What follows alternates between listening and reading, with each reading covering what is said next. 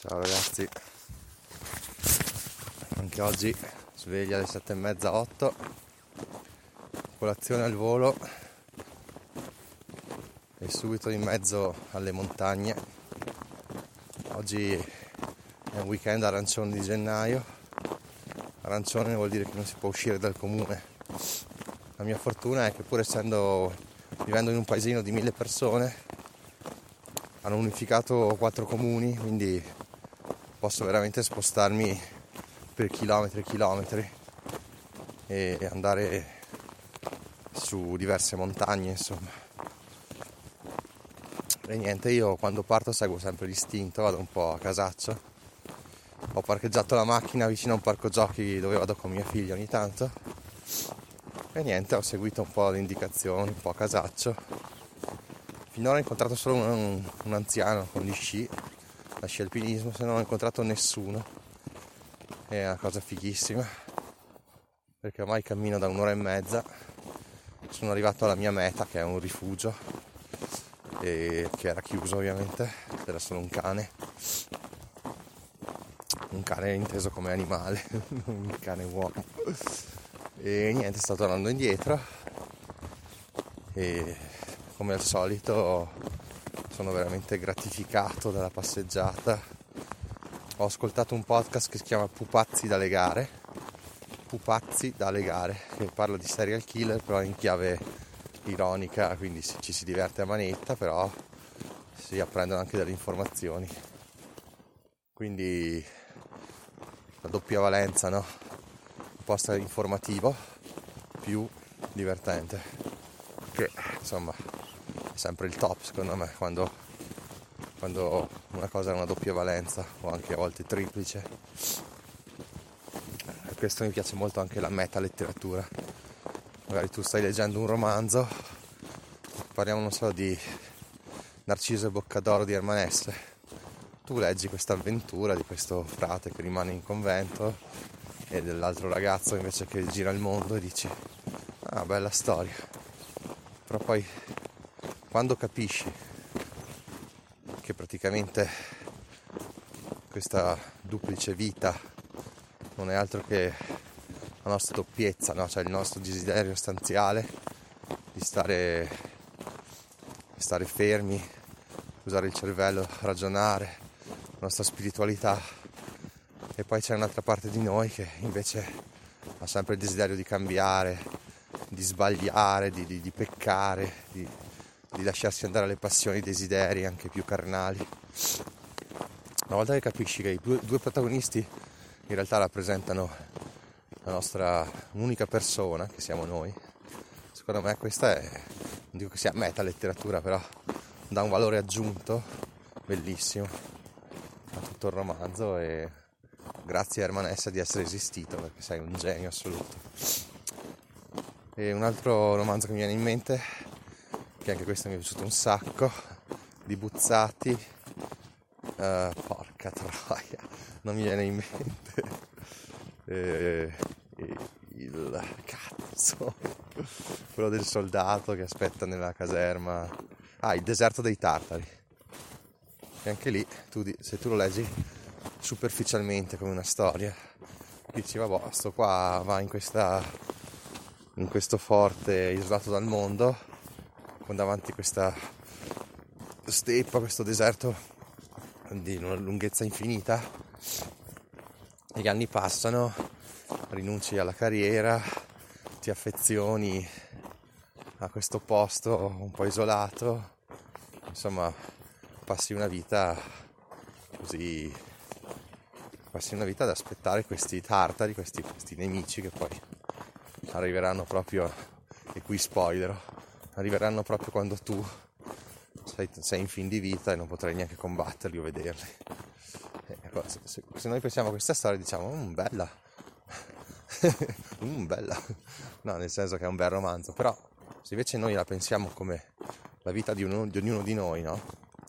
Come una metafora eh, della nostra vita, noi magari quando abbiamo 18 anni vogliamo spaccare il mondo, vogliamo vedere, vogliamo fare carriera, vogliamo sì, viaggiare nel mondo, abbiamo pensiamo di, di sposarci con la persona più, più, più bella del mondo, di, di, avere dieci figli super intelligenti, di, di guadagnare milioni, cioè almeno la speranza no, di un diciottenne è sempre quella che le cose gli vadano bene, almeno nel mio caso è stato così.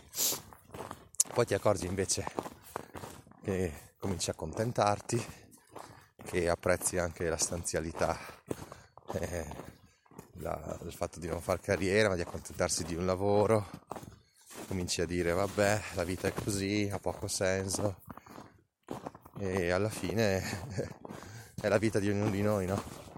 Cioè quello che pensavamo fosse un successo continuo, in realtà è fatto di piccoli insuccessi.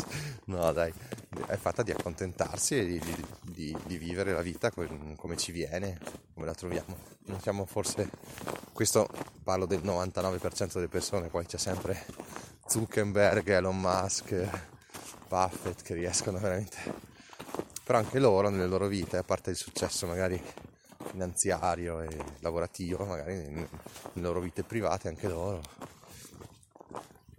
capiscono che insomma la vita alla fine è fatta piccoli steps e che difficilmente eh, uno si sente super realizzato e dice cazzo ho fatto una vita bellissima. Cioè ho reso male l'idea forse però, però si capisce insomma.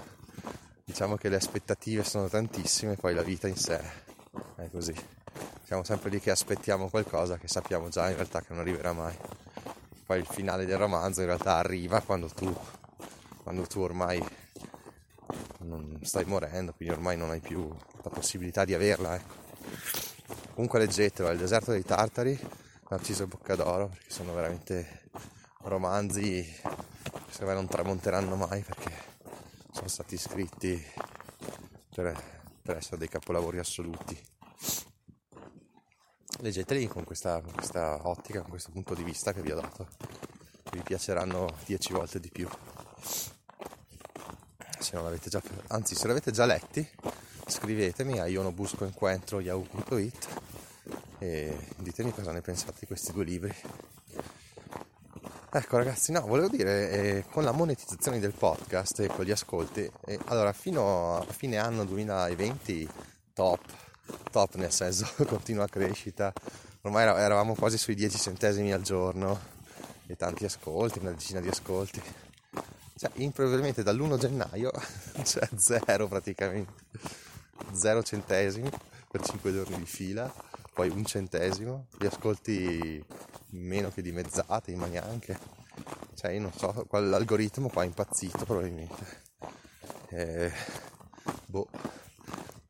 Adesso io andrò avanti ovviamente, sapevo che sapevo che non sarebbe stato subito un successo questo podcast, ma magari tra dieci anni dirò sarò contento di averlo portato avanti. No? Poi io, dovete sapere che io sono uno che lascia sempre le cose a metà. Anzi, quando, quando vedo che vanno bene, le mollo, no? Quindi adesso che sta andando male, io continuerò. Quando vedrò la gente che mi segue, che mi sprona ad andare avanti, mollerò. no, dai, speriamo di no. No, parlavo di obiettivi, no? Perché un ascoltatore, secondo me, avrebbe anche bisogno di piccoli obiettivi no? per ascoltare, cioè vedere dove, dove sto andando con, con, i miei ETF, con i miei guadagni. Beh, allora il boom di Bitcoin chiaramente mi ha portato quelle frazioni di Bitcoin che avevo, insomma adesso valgono molto di più, cioè ha fatto quasi un per 4 nell'ultimo anno, se non erro, è passato da 10.000 a 40.000. Poi i miei ETF hanno la stragrande. Sono incazzato per non aver comprato, non aver messo altra liquidità perché avevo impostato quegli ordini e quegli ordini sapete con meno 5% così. Non sono mai entrati, ne ho aggiunti altri, non sono mai entrati neanche gli altri perché il mercato continua a salire, cioè non, non c'è stato un giorno tranne quando è uscita la variante inglese del covid quel giorno lì che avevo anche previsto e forse lì sarebbe stato il caso di entrare se no è sempre salita, salita, salita. Quindi sono incazzato con me stesso per non avere comprato anche se siamo ai massimi cioè io infatti nero su bianco avevo detto mettere il denaro liquido subito a mercato. Magari i dividendi mettere degli ordini a ribasso. L'ho detto ma non l'ho fatto e adesso ovviamente ne, ne pago le conseguenze. Quindi come piccolo obiettivo potrei dire, visto che adesso sono quasi sui 100 euro al mese di dividendi, poi potrei mettere come obiettivo entro alla fine del 2021 e avere tutti i mesi almeno 100 euro di dividendi e un, per un mese arrivare sopra i 200, che ne so, obiettivo così. Qui lo dico, qui lo nego e niente, andiamo a vedere se ce la farò. Quindi seguitemi, chiedetemi anche dei, dei reportage sui miei dividendi, tanto è tutto su diretta, non, le tasse sono pagate in automatico, che è una cosa fighissima, quindi si parla sempre di dividendi netti. E niente, spronatemi o scommettete con me, facciamo una sfida, robe così, insomma. Anche perché adesso il mercato, cioè io ho tutto sopra del 20%, che insomma non è male perché cominciano a diventare cifre importanti. Calcolate che il grosso l'ho messo quest'anno, all'inizio di quest'anno, comunque durante il 2019, quindi insomma, bene.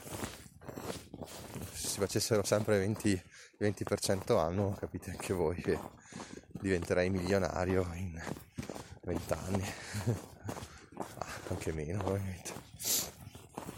Dovrei fare il calcolo, ma sarebbe oro. Quindi niente, dai, io vi saluto, continuo a camminare verso la macchina, poi me ne torno a casa.